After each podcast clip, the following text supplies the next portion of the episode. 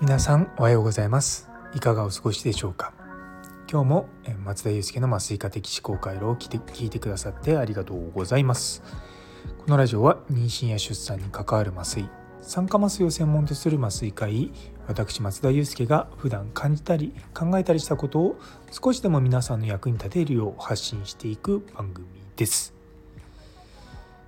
さて、えー、今日もですね 実は当直なんですよ。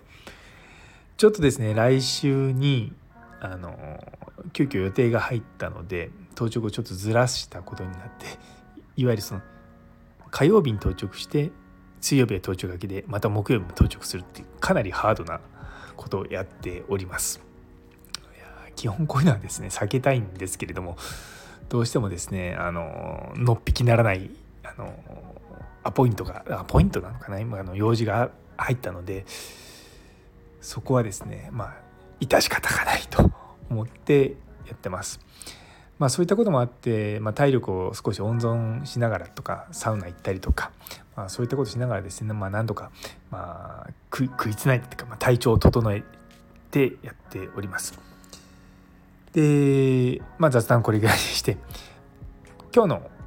お話はなんですけれども以前ですね最初の頃にこの麻酔科的思考回路のかなり多分最初の5回以内ぐらいにですね無痛分娩の名称っていうことについてお話ししたんですけどもちょっとそれをですねまた改めて考え直してみようかなと思っております。でですね無痛分娩って多分調べると大体聞かれるのが無痛分娩と和痛分娩の違いは何ですかとかあるんですけれどもまあそこは違いはないと。でまあ結局無痛分娩っていう、まあ、名前を取っていても痛みを感じる人っていうのはいらっしゃるわけですよ。痛みって結構まあ個人によるものなのでなかなかまあ痛みがゼロにはならないっていうのがまあ現実なんですね。で実際うちの病院でもいわゆる俗に言うその無痛分娩というものをしても何らかのまあ痛いっていうものを感じる人は大体6割ぐらいですね。でも6割ぐらいの中のもう大半がですね、まあ、多少痛みはあるけども大丈夫とか、まあ、痛みはあるけどまあ許容できるとか、まあ、それぐらいなんですね。なんで、まあ、そういう状況なので無痛っていうとどうしてもゼロの痛みがないっていうふうにイメージになっちゃうと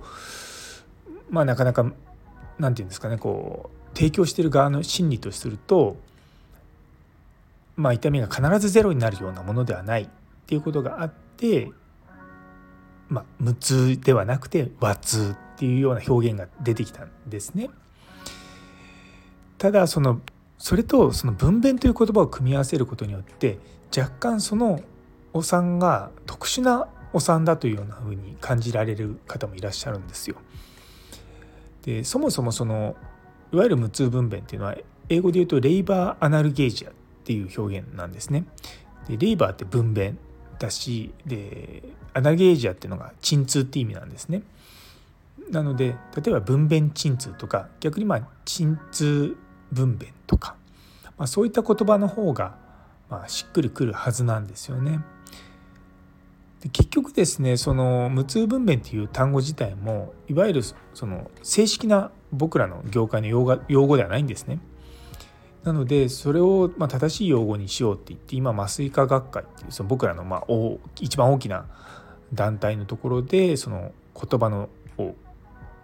先ほどのレイバーアナルゲージアを何と訳すかっていうところで今実は話し合いがされてるそうです。でちょっと前にですねその先生その、まあ、委員の先生と立ち話的に話して僕はですねずっとあの三通緩和っていうのが好きなんですよね。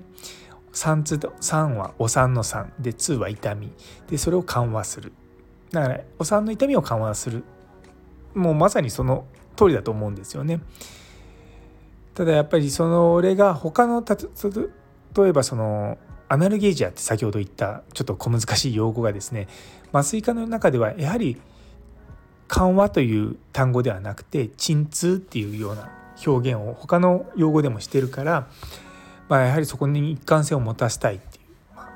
いいことを言われてですねいや分娩時鎮痛分娩の時の鎮痛っていうのはどうでしょうっていう相談をされていや別に僕はあの学会が何らかの言葉を定義してくれるのは今まで全くなかったのでそれはそれで嬉しいことなので全然あ何でもどうぞどうぞと思いながらですね話しておりました。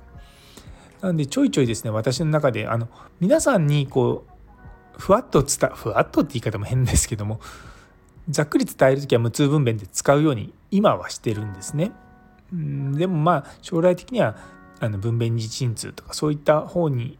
に行きたいなともちょっと思いつつもまあなかなか鎮痛っていう言葉自体がまあ、一般的に使われる言葉ではないので、まあ、もちろん字面見ると皆さんあ痛み止めなんだなっていうことは分かると思うんですけどもなんかいいこう表現がないかなと思いながらいつも過ごしております。